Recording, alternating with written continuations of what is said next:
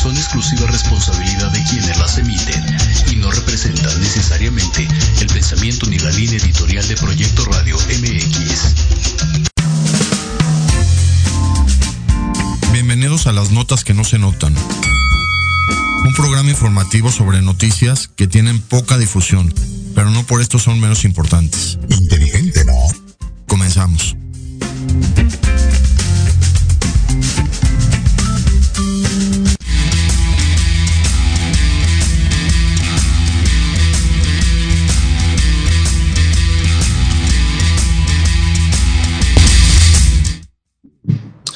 Buenos días. Hoy lunes primero de agosto del 2022, el programa Las Notas que no se notan, regresando de, de viaje.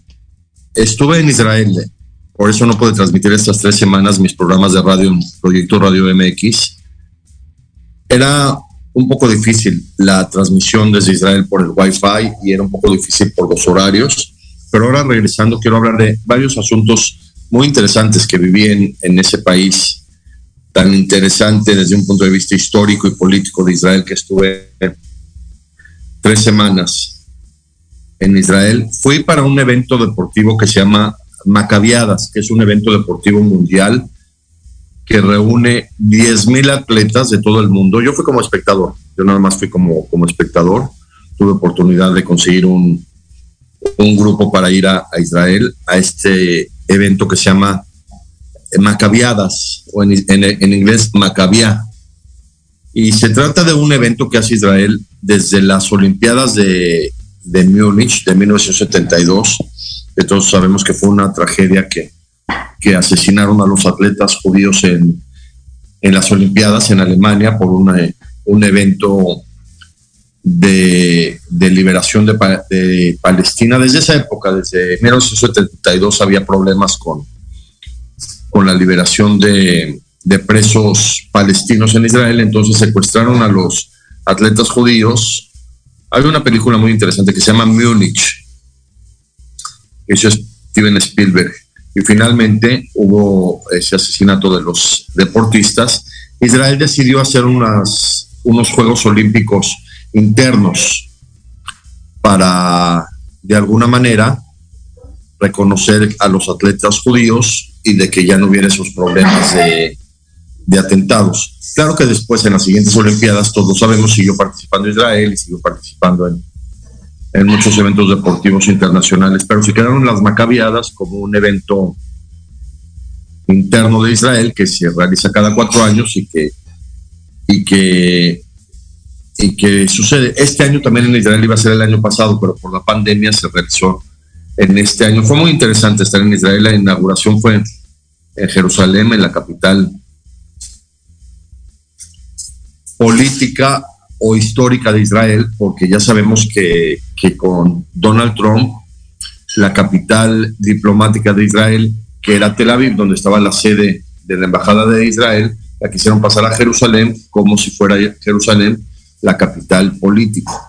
Independientemente de eso, Jerusalén todos sabemos que es la capital religiosa del mundo. Ahí se concentran en un solo lugar las tres grandes religiones del mundo. Cristiana, árabe y judía en la ciudad de Jerusalén. Y fue muy interesante la inauguración porque asistió el presidente Joe Biden de Estados Unidos. El presidente Joe Biden iba a una gira por Medio Oriente que, que todos sabemos que se encuentra allá y que de alguna manera fue un poco complicada porque el presidente estadounidense resultó positivo para COVID, aunque afortunadamente no tiene síntomas. La Casa Blanca, por medio de su corresponsal, ha hablado de que el presidente no tiene síntomas y que está muy bien, solo son pruebas positivas de COVID que han resultado con el presidente Joe Biden. Pero fue muy interesante que haya participado en la inauguración de las Macabiadas. El mismo presidente, a pesar de ser un evento local de Israel, local históricamente hablando, les digo, por por la realización de Juegos Olímpicos internos de Israel que no participara esta cuestión de Múnich de 1972, el presidente Joe Biden fue a, a, la inauguración de las Olimpiadas, les digo, donde participan 10.000 atletas. Pueden buscarlo en Google, es muy interesante este, este evento en Israel, las Macabiadas. y estuvo Joe Biden en Israel en su gira que participó en Medio Oriente, donde fue Arabia Saudita, donde al parecer tiene relaciones muy importantes para las cuestiones de, del petróleo y de los tratados de paz. Entonces yo aproveché y escribí una carta que le mandé, le mandé al presidente Joe Biden sobre la posibilidad de que se haga la paz entre Israel y Siria.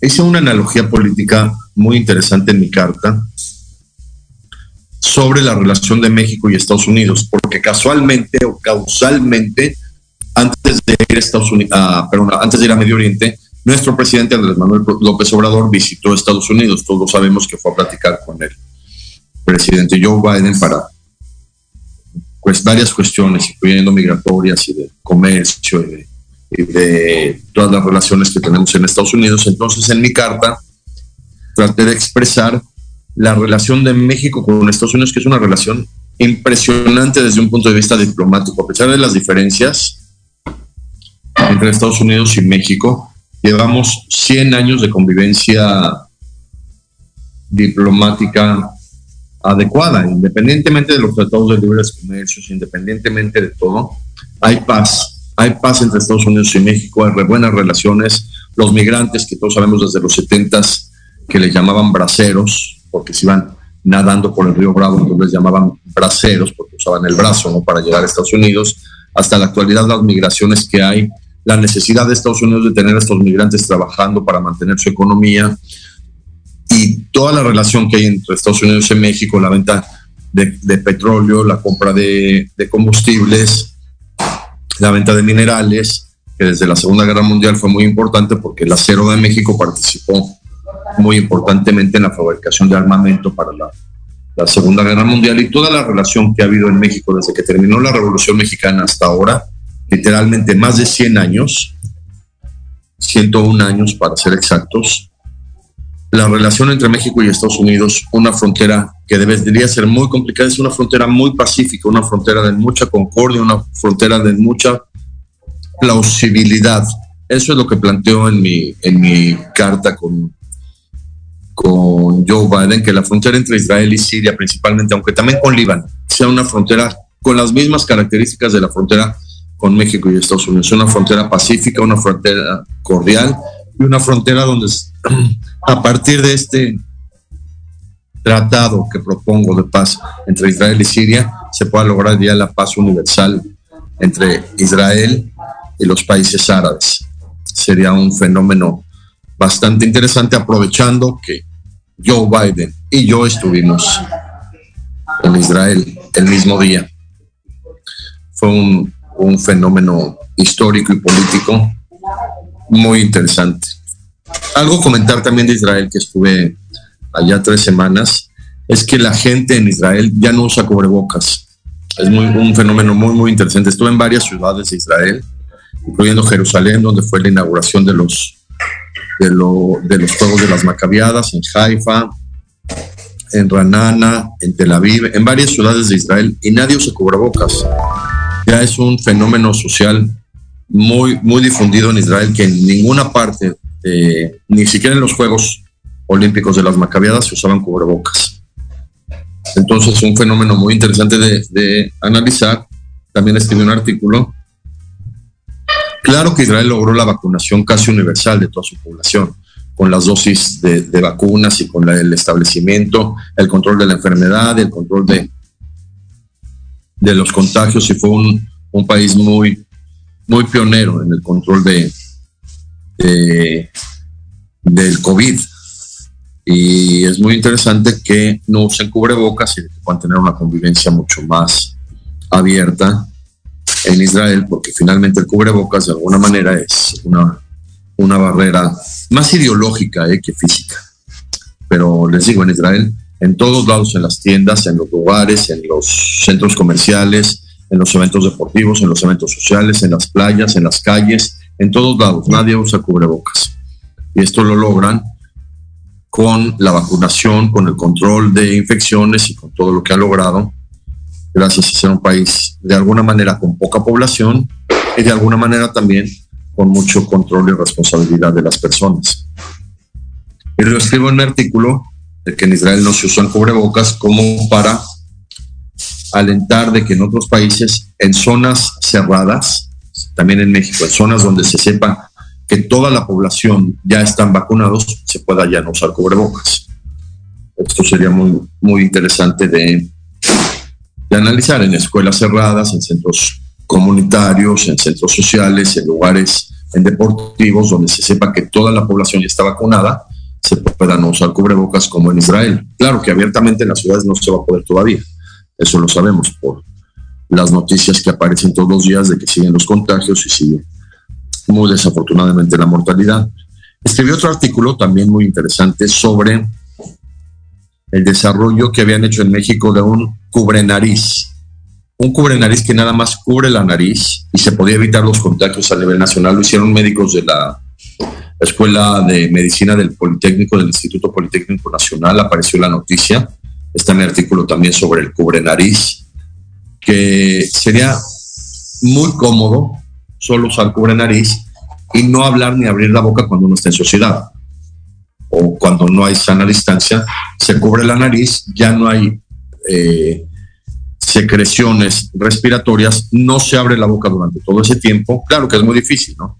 Habría que seguir el lema universal mexicano de que en boca cerrada no entran moscas, pero de alguna manera era algo muy cómodo, porque uno está con el cubre nariz en sociedad, en las zonas donde no hay sana distancia y lo único que tenía que hacer es no abrir la boca y así ya no habría contagios cubriéndose la nariz completamente. Y cuando pudiera estar con sana distancia o en lugares solos o para comer, ya pudiera comer sin necesidad de estarse quitando y poniendo el cubrebocas y sin necesidad de que el cubrebocas estuviera mucho más justo, porque si se utiliza solo en la nariz, es menos la respiración y la humedad que si se utiliza en nariz y boca. Esta fue una patente mexicana de, del cubre nariz. Lo hizo el doctor, lo voy a comentar, que, está en mi artículo del Instituto Politécnico Nacional. El, artículo se llama La gran idea del cubre nariz de patente mexicana. Y el médico mexicano es el doctor Gustavo Acosta Altamirano, de la Escuela Superior de Medicina del Instituto Politécnico Nacional. Desarrolló esta cuestión de usar solo un cubre nariz para protegerse de las infecciones por COVID y mantener la boca cerrada sin hablar, sin abrirla durante las cuestiones sociales y solo con el cubre nariz poder evitar contagios. Fue una, una patente muy, muy interesante de analizar qué se hizo en México, porque en México las grandes ideas se quedan en cajones. También lo, lo pongo en mi artículo, cómo pasa eso. Aunque afortunadamente muchas grandes ideas sí han pasado en la historia, como la televisión a color de González Camarén, Guillermo González Camarén. Hablando de Israel, de este evento de las macabiadas, de este evento de la visita de Joe Biden, de este evento de, que no usan cubrebocas, otro fenómeno interesante que se acaba de salir en las notas de Israel en estos últimos meses es que querían disolver el Parlamento de Israel por cuestiones de reelección del primer ministro, del manejo del primer ministro. Finalmente, Naftali Bennett, que era el primer ministro, dejó el cargo, lo tomó Yair Lapid y están decidiendo cómo lograr una consolidación del gobierno de Israel. Y lo que decían era que el Parlamento ya no participara en estas cuestiones de elección del primer ministro. Son muchas causas que pasan en Israel que en este programa va a ser muy difícil de analizar, pero el Parlamento de Israel se quedó como una institución gubernamental porque Israel, desde su independencia, era parte de, Inglaterra. Israel era una colonia inglesa, todos lo sabemos desde la Primera Guerra Mundial, le llamaron Palestina y, Israel era parte de, Inglaterra, era literalmente una colonia inglesa, Palestina. Inclusive el mismo Churchill firmó unos libros blancos después de la Primera Guerra Mundial para que no hubiera migración de judíos a Palestina. No querían que, que Palestina lograra la, la independencia y por eso, de alguna manera, Churchill cometió el grave error. Claro que también había migración de rusos y se conformó todo un problema, en inclusive el puerto de, de Yafo, donde yo puedo estar, que es el puerto más antiguo de la historia, el puerto de Jaffa en Israel, porque es un puerto alto donde se puede ver todo el mar Mediterráneo, donde había muchísimo comercio. Se cree que se fundó desde la época bíblica, desde, desde la época de Noé, se fundó Jaffa. Y en Jaffa hubo mucha migración de rusos, judíos rusos también, que después de la revolución rusa fueron a Jaffa y hubo muchos conflictos, eh, como, como eran socialistas o comunistas, que eso siempre ha sido un conflicto, saber si son comunistas o socialistas. Entonces hubo muchos conflictos en Israel, entonces Churchill decidió que no hubiera migración de judíos de Europa a Palestina, que era su colonia de ellos. Churchill también en esa época era ministro de Relaciones Exteriores de, de Inglaterra, entonces decidieron que desde la Primera Guerra Mundial hasta la Segunda Guerra Mundial no hubiera migración de, de judíos de Europa a que se llamaba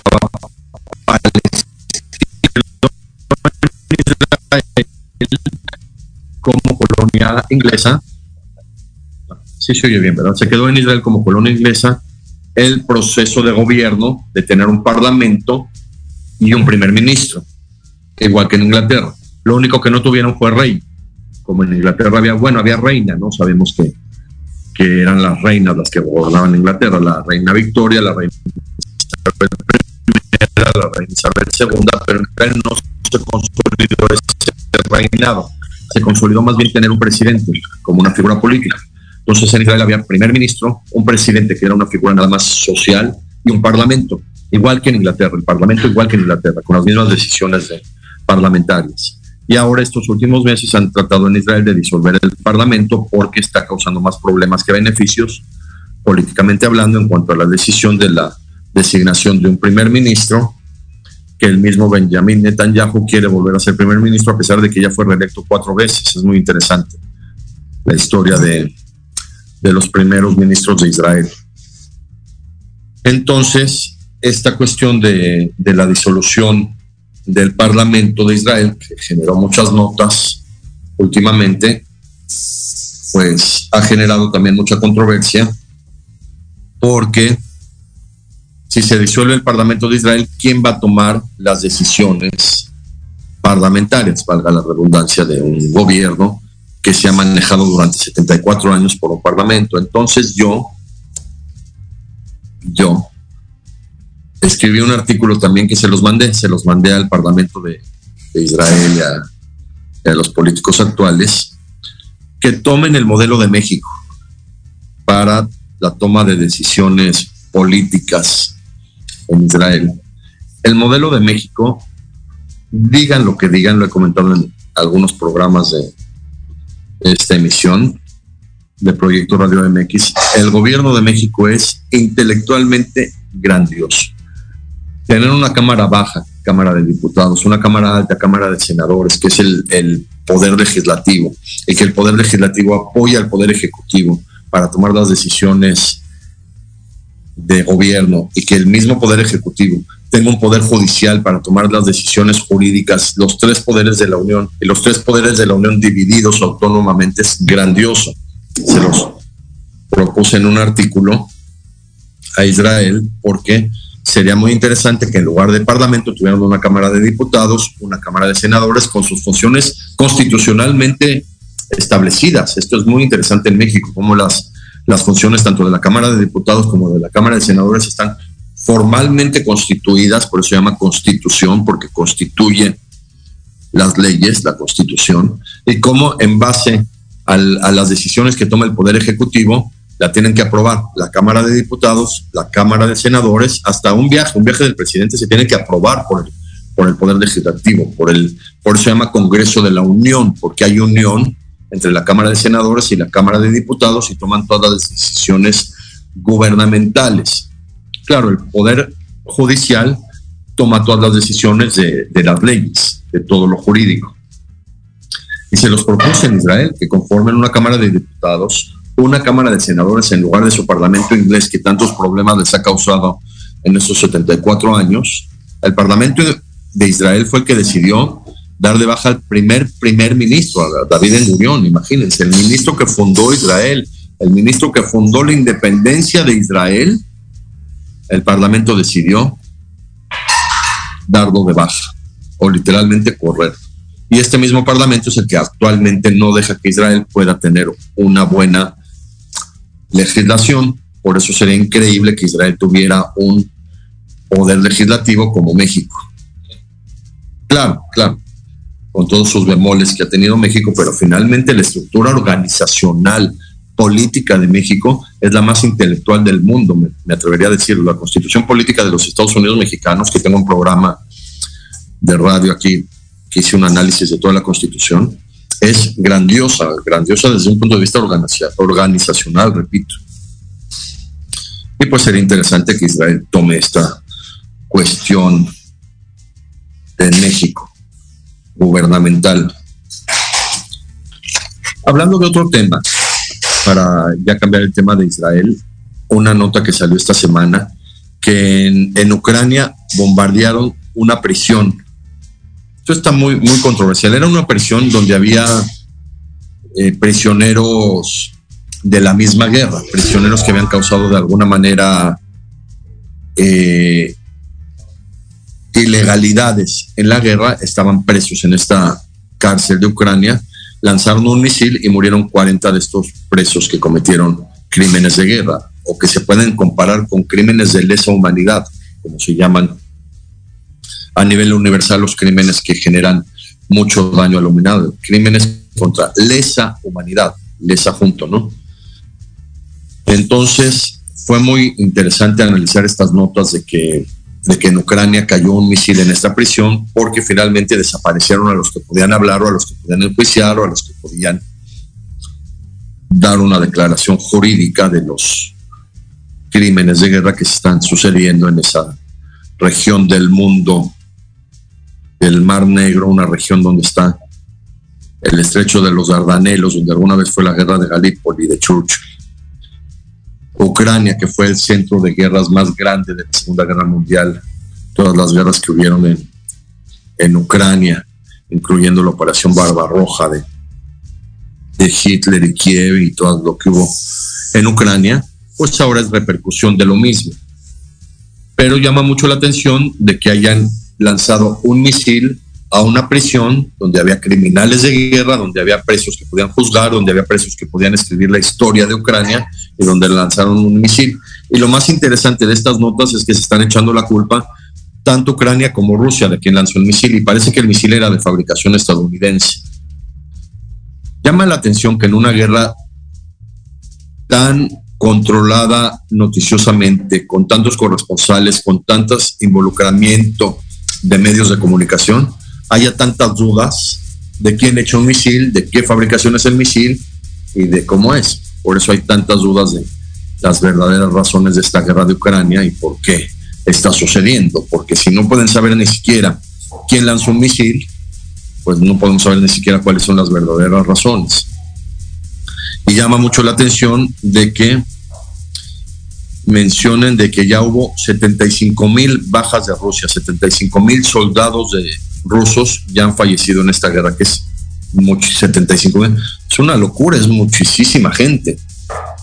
Entonces, o no estamos comprendiendo la magnitud de esta guerra, 75 mil soldados solo de un bando que ya hayan fallecido en esta guerra, o no estamos sabiendo de qué se trata.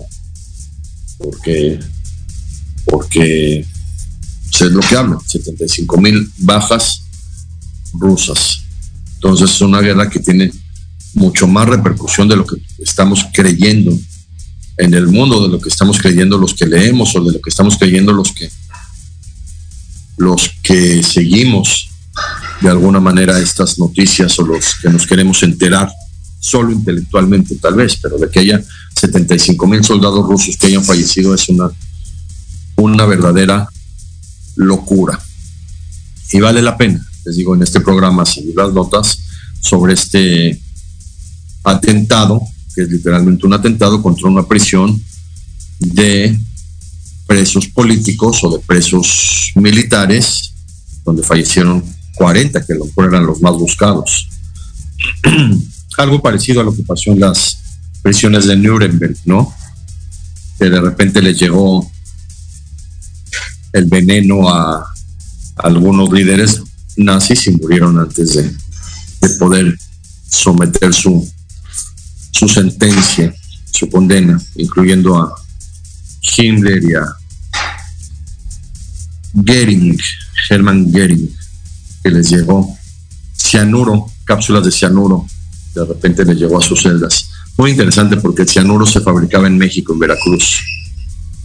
Seguimos después del corte con más notas muy interesantes, una que ocurrió en Las Vegas, muy interesante, y otra sobre Israel. Seguimos después del corte. ¿Qué tal? Te saluda tu amiga Mari Séptimo y te invito a que juntos generemos el combustible para tus mañanas. Escuchando Charlando con Mari, todos los sábados de 11 a 12 a través de Proyecto Radio MX, la estación con sentido social.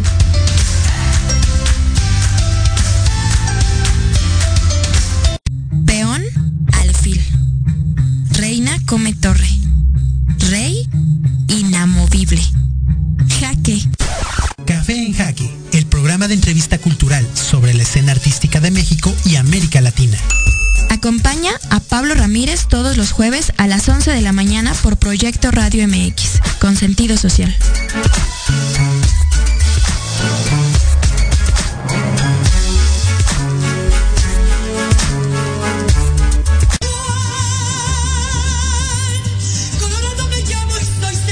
Escúchanos todos los miércoles en tu programa Dosis Mexicana de 5 a 6 de la tarde con Paloma Viajera y Andrick Meras por Radio MX.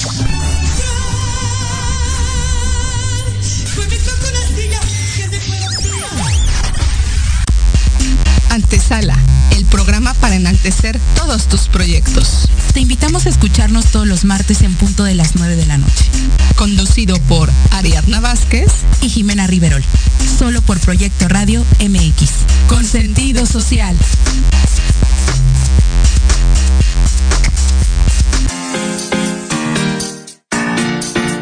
Hola, soy Maggie Domínguez. Hola, soy Jorge Alberto Amador. Y juntos te invitamos al programa Finanzas Disruptivas. Los días jueves de 12 a 13 horas. Una nueva forma de ver las finanzas. Aquí, en Proyecto Radio MX, con, con sentido social.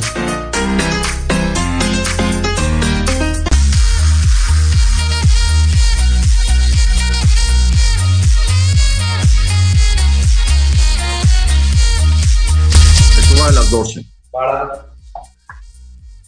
Seguimos con estas notas muy interesantes. En Las Vegas, el viernes pasado, el viernes 29 de julio, hubo una lluvia muy, muy impresionante. Eh, que inundó los casinos. Esto es lo que quiero comentar. ¿Por qué yo nunca había escuchado, sí hay lluvias en, Nevada, Nevada es un, un, desierto donde se establecieron la, Las Vegas, y es muy interesante que un desierto se llame Nevada, ¿no? Porque en español Nevada es nevó, pero es un desierto donde construyeron Las Vegas de una manera muy, muy interesante desde un punto de vista de negocios, porque en Estados Unidos no se permitían las apuestas, pero en este estado de Nevada como no había estas leyes, en Estados Unidos cada estado tiene sus leyes, pudieron construir esta cuestión de, apuestas y de, casinos, y lleva como 80 años Las Vegas, me parece. Muy interesante porque la, la fundaron italianos, judíos, y comerciantes, negociantes, que no la podían haber hecho en Nueva York. Las Vegas no se podía en Nueva York porque en Nueva York había otras leyes, fue la ley seca, fueron otras cosas, estaba el Capone, entonces mejor fundaron en Nevada un centro de casinos con muchísima tecnología, con muchísima inversión, con los edificios más modernos y con lo más moderno en construcciones y en, en cuestiones de, de, tecnología. Por eso se me hace muy controversial esta noticia de que llueva y se inunden los casinos.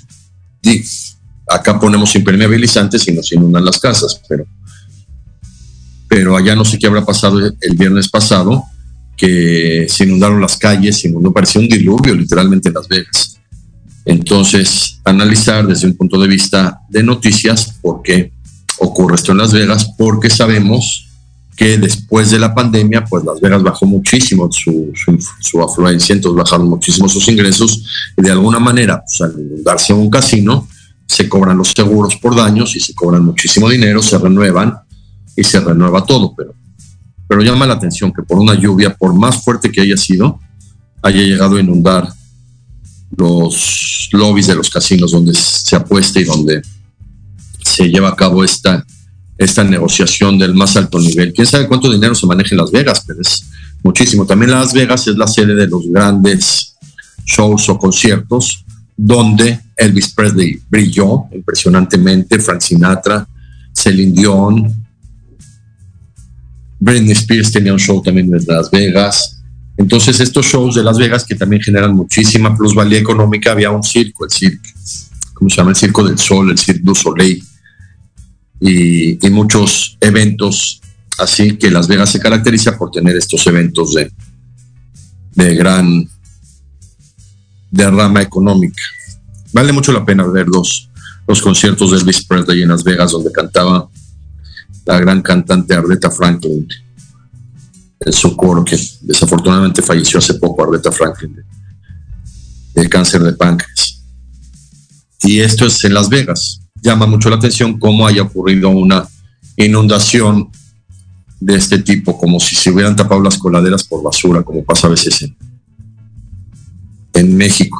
Y ocurrió, se veían, se veían los, los noticieros con, con inundaciones, los pasos del nivel con agua altísima muy, muy controversial que haya pasado en Las Vegas, porque también en Las Vegas, en la época de Trump, había pasado que se subió un señor a un hotel, se supo en las noticias al Hotel Mandalay, y desde el Hotel Mandalay disparó a la calle donde estaba la gente y, fue muy, muy controversial este tiroteo en Las Vegas, que, que en un hotel con tanta seguridad, con tanta control y con tanto nivel de tecnología, un señor se haya podido introducir al hotel, subir armas largas a uno de los cuartos de hotel y disparar desde el hotel. Esto había ocurrido en la época de Donald Trump, el tiroteo en Las Vegas tan famoso que fue tan doloroso y tan, tan controversial que cosas que, que pasan en Las Vegas que no deberían de pasar. Ni tiroteos desde un cuarto de hotel, ni inundaciones de los casinos. Así como ocurrió el viernes 29 de julio, pero pues ocurre y en este programa damos estas notas. Otra nota que me parece muy controversial y muy interesante de analizar, que en España, la Fiscalía de España mandó un comunicado que quieren enjuiciar a la cantante Shakira y condenarla hasta ocho años de cárcel por evasión de impuestos en España. Pues esto es muy, muy interesante porque Shakira no es una persona, Shakira es una empresa. Shakira la que inaugura el Super Bowl, el Mundial de Fútbol de Sudáfrica. Es una empresa, Shakira, no es una persona que, no pagó impuestos. Y además Shakira, que yo sepa, es de nacionalidad colombiana. Si se tendría que hacer alguna cuestión jurídica, debería ser en Colombia, aunque los impuestos los debe en España. Esto, esto es muy mediático. Siempre que, salen estas noticias, es como salió su, su, divorcio y todo lo que, lo que ha pasado alrededor de esta cantante que, que ha cambiado la historia, lo sabemos, los cantantes cambian la historia. Elvis cambió la historia, el rock and roll cambió la historia, los Beatles cambiaron la historia como una de las conquistas más grandes de Inglaterra, casi equiparable a, a la Segunda Guerra Mundial. Hasta John Lennon cambió la historia, Paul McCartney hasta ahora la cambia la historia. Lo hemos visto en los programas de, de radio con el maestro Eric Tuch, que por cierto mañana vamos a tener un programa con el maestro Eric Tuch sobre el grupo Queen. Y llama mucho la atención que Shakira, como cantante, la haya demandado la Fiscalía de España por evasión de impuestos. Todos lo sabemos, no tenemos que saber, ser abogados ni expertos en leyes, que la de impuestos de alguna manera primero se puede resolver con multas, con arreglos económicos, con los pagos de los mismos impuestos antes de declarar que se requiere cárcel de ocho años. Yo no me imagino que va a ser el mundo sin Shakira durante ocho años, con todos los éxitos que salen cada año y todo lo que participa y todo lo que significa esta cantante, que les digo, es una empresa, no es una cantante, es una empresa. Shakira es una empresa, se debió haber salido este comentario noticioso en varias modalidades de que Shakira, la empresa de Shakira está demandada por falta de pago de impuestos en España y no Shakira como persona. Pero así son las notas en la actualidad y así son los medios y la publicidad y la mercadotecnia. También está saliendo mucho en las notas de que el reinado de Inglaterra con el príncipe Carlos recibió un donativo de Osama Bin Laden, como de 1.2 millones de libras esterlinas. Digo, esto está controversial porque Osama Bin Laden ya tiene, cuando, hace como siete años, ¿no? Fue su, su, su, asesinato controlado por Estados Unidos. Porque hasta ahora resulta que encuentran que Osama Bin Laden le dio un donativo, quién sabe por qué, al rey de Inglaterra. Otro misterio mediático que nos están dando la vuelta a toda la gente que leemos las noticias, porque en primer lugar hay que saber por qué Osama Bin Laden tenía tanto dinero y por qué le hizo un donativo a Inglaterra. O Inglaterra de alguna manera fundó una escuela en, en Irak o en, no sé, en los países árabes, como para ayuda a los árabes y de alguna manera por eso recibió un donativo, pero lo que llama la atención es la manera de cómo se menciona que Osama Bin Laden es como si le dio una, como decimos en México, una mordida, que eso es corrupción al rey, ¿no? O sea, a lo mejor se manejó desde un punto de vista filantrópico, no sé, no sé, pero la noticia está dando vueltas muy controversialmente contra el rey de Inglaterra que que duele porque la reina Isabel de alguna manera es un icono mundial, un icono histórico, su mamá. Y ahora sus hijos, que son los que podrían tomar la, la batuta del reinado, pues están en la mira por haber recibido un donativo, donativo de la Fundación Osama Bin Laden, asociación civil, no sé qué haya sido la asociación de Osama Bin Laden a Inglaterra. Y por eso pues está muy controversial esta noticia. Regresando a Israel, esto lo, quiero comentar en este programa tan versátil que tengo los lunes. Estando en Israel, que fui a las Macabiadas, a este evento deportivo, tuve oportunidad de ir a un, museo, un museo que está dedicado al primer ejército formal de Israel que se llamó el Palmaj, el ejército donde participó Isaac Rabin el ejército de... fue el ejército de independencia de Israel. Entonces comencé a analizar qué pasó esos años de independencia de Israel, porque la Segunda Guerra Mundial terminó en mayo de 1945. Israel se independizó hasta mayo de 1948, tres años de luchas internas en Israel por una independencia. Y bueno, en México fueron 11 años ¿no? de independencia. ¿Y por qué? Porque en Israel surgió un conflicto interno muy interesante entre ingleses y judíos, porque los ingleses siguen teniendo lo que se llamaba el, el mandato británico de Palestina, que todavía se llamaba Palestina. Entonces Israel, desde que termina la Segunda Guerra Mundial, exige su independencia, en primer lugar, para que todos los refugiados de guerra, todos sobrevivientes de la guerra, pudieran irse a vivir a Palestina, porque de alguna manera no los empezaron a aceptar en América y en otros lados del mundo. Entonces, el único lugar donde podían ir era Palestina, pero Palestina era un mandato inglés. Entonces se comenzó a conformar una guerra interna entre israelíes e ingleses. Es muy interesante de analizar porque se formó este ejército Palmaj, que era un ejército formal, era un ejército que podía tener el país de Palestina como tal para defenderse y para tener su autonomía, como todos los países tienen derecho a tener un ejército. Entonces este ejército comenzó a tener negociaciones con los ingleses para lograr la independencia, pero sigo tardó tres años, pero surge un ejército insurgente, me encanta la palabra insurgente porque surge, insurge como los insurgentes de México, comandados primero por Miguel Hidalgo y luego por Morelos, surge un ejército insurgente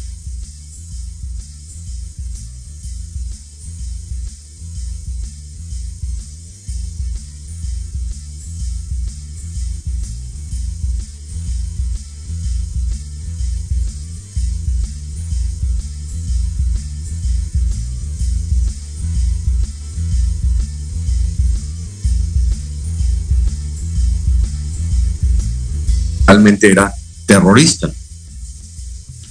Hicieron actos terroristas en Israel, Menachem Begin. El más famoso fue el, la explosión del hotel King David de Jerusalén, un hotel donde estaban los dirigentes ingleses. Menachem Begin les habló a los ingleses y les dijo, sálganse del hotel porque lo vamos a dinamitar. Muy interesante, ¿eh? con la dinamita que patentó Alfred Nobel. Y los ingleses dijeron, ¿cómo nos van a dinamitar si nosotros tenemos relaciones muy buenas con el Palmaj y con Isaac Rabin y con Golda Meir y con David Ben Gurion? No van a dinamitar nada.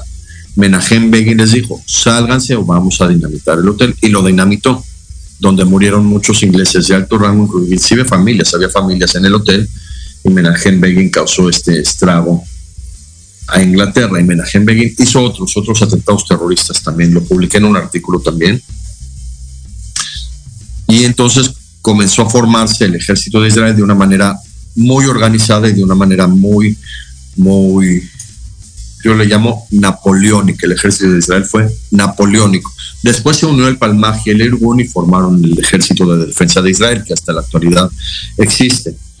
Entonces yo creo, es una teoría, una teoría histórica de muy alto nivel, yo creo que los ingleses les empezó a dar miedo el ejército de Israel.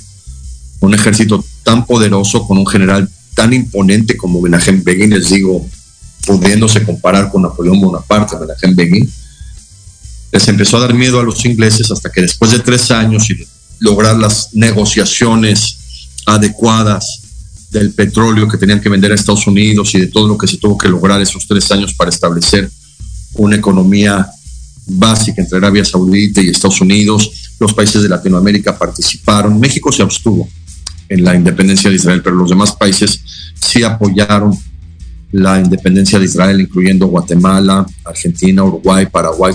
La gran mayoría de los países de Latinoamérica votaron a favor de Israel en mayo de 1948, pero, Israel, pero Inglaterra, comandada por Winston Churchill, aunque en ese momento no era el primer ministro, pues les dio mucho miedo que un ejército como el de Israel o que un hombre como Menachem Begin que se atrevió a explotar el hotel donde estaba la diplomacia de Inglaterra, como decimos en México, la crema innata de Inglaterra estaba en ese hotel y Menachem Begin le explotó, pues les dio miedo que si Israel se independizara, pues organizaron una guerra en represión contra Europa, sobre todo contra Alemania por el holocausto, o contra la misma Inglaterra por haber permitido el holocausto, contra Rusia, porque Rusia de alguna manera fue el que inició los campos de concentración. Imagínense que, que Israel se independice y al siguiente día declare la Tercera Guerra Mundial contra Alemania, contra Inglaterra y contra Rusia. Y contra Francia, aunque Francia sabemos que durante la Segunda Guerra Mundial fueron los títeres, los títeres con, el, con su general Petain, hasta que Charles de Gaulle los liberó. Pero imagínense que Israel logra su independencia en mayo de 1948 y al siguiente día le declara la Tercera Guerra Mundial a Alemania, a Francia, a Inglaterra y a Rusia. Podría Israel, ¿no? ya tenía un ejército muy conformado y tenía de general a Menachem Begin, que Menachem Begin lo hubiera hecho. ¿eh? Entonces, ¿qué hace Churchill? ¿Qué hace Inglaterra? ¿Qué hacen los grandes intelectuales de Inglaterra y del mundo para controlar Israel y para aplacar a Menachem Begin? Convencen a los países árabes de que les generen una guerra a Israel. Al siguiente guerra de la independencia, los países árabes que rodeaban a Israel atacan a Israel incluyendo Líbano, Siria, Egipto, Jordania, y atacan a Israel y se genera una guerra entre árabes y judíos que hasta ahora existe. Si esta teoría es real, la teoría de que Churchill y su gran mentalidad haya logrado que que Israel se generara una guerra con los árabes para evitar que Israel atacara en represalia a Europa y a Rusia por la Segunda Guerra Mundial. Es una teoría muy compleja, pero, pero es muy, muy interesante de analizar porque, porque si así fue, pues como decimos en México, qué mala onda, qué mala onda porque generaron un río de sufrimiento que hasta ahora corre por Siria, Líbano, Israel, Jordania, Egipto, arrastrando lágrimas de toda la gente, porque no era justo que se generara una guerra entre árabes y judíos, innecesaria, ilógica, inesperada, y que hasta ahora ha generado tantos problemas. Y que de ahí se fundan organizaciones como la Organización para la Liberación de la Palestina, comandada por Yasser Arafat, la que comandó el problema de, de los judíos en las Olimpiadas de Múnich, la que comandó un secuestro en, que se fueron a Uganda en Tebe, la Organización para la Liberación de Palestina, que después se convierte en Hamas, que después se convierte en Hezbollah, que después se convierte en ISIS y que después está generando tantos problemas, incluyendo la cuestión de,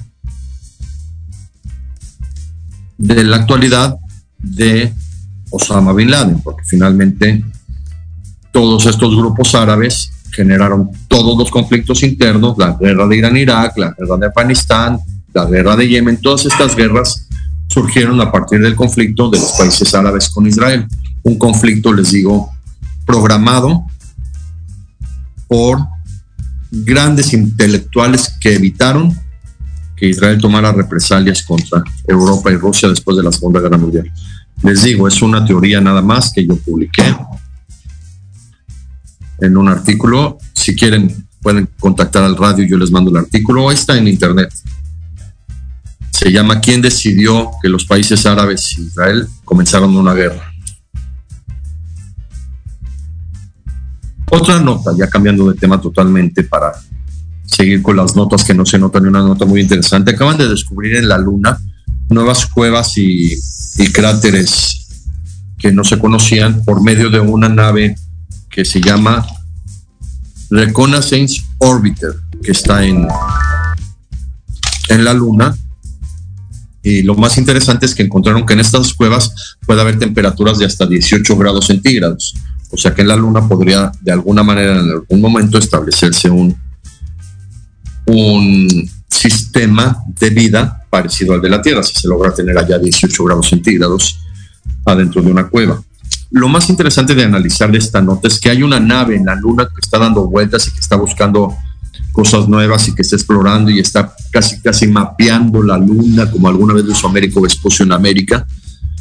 Para todos los, los críticos que dijeron que el hombre no había llegado a la luna en 1969 por todas las teorías conspiracionales, pues seguramente sí llegó porque ahorita ya llegó una nave, una nave de la NASA que se llama Reconnaissance Orbiter, que está en la luna y que sí se puede llegar a la luna y que sí se puede lograr estando en la, estar en la luna y que seguro Neil Armstrong sí pisó la luna y sí dijo su gran frase de que este es un pequeño paso para él, pero un gran paso para la humanidad y que ya se deben desechar todas esas teorías de, de que Estados Unidos inventó en 1969 que Neil Armstrong pisó la luna solo por ganar la Guerra Fría, como se cree que sucedió con el primer hombre en la luna.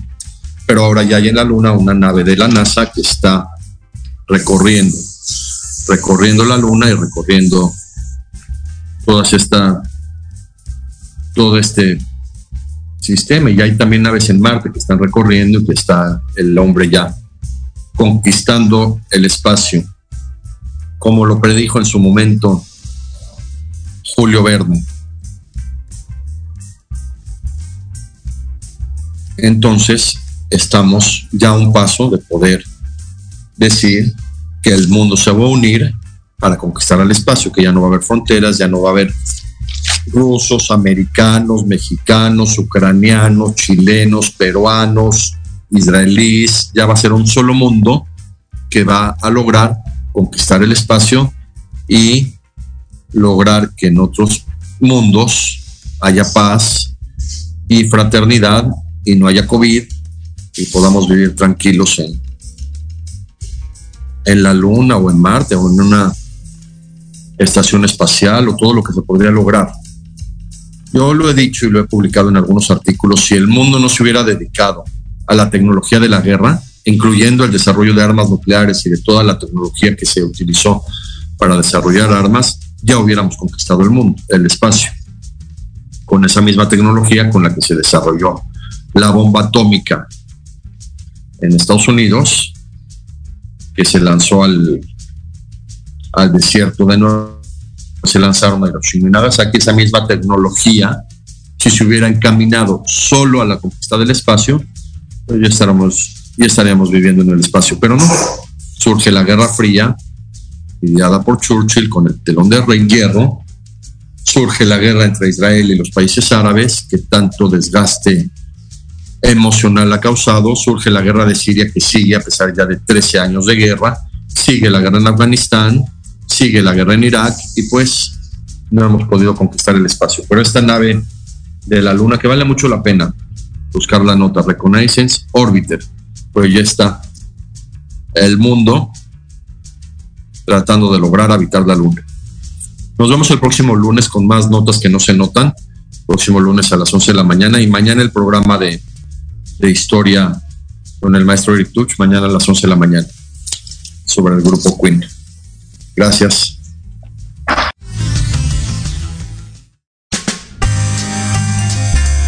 Gracias por su atención. Espero haber enriquecido sus conocimientos y su cultura con estas notas. Espero que os haya iluminado. Los espero el próximo lunes en Las Notas que no se notan.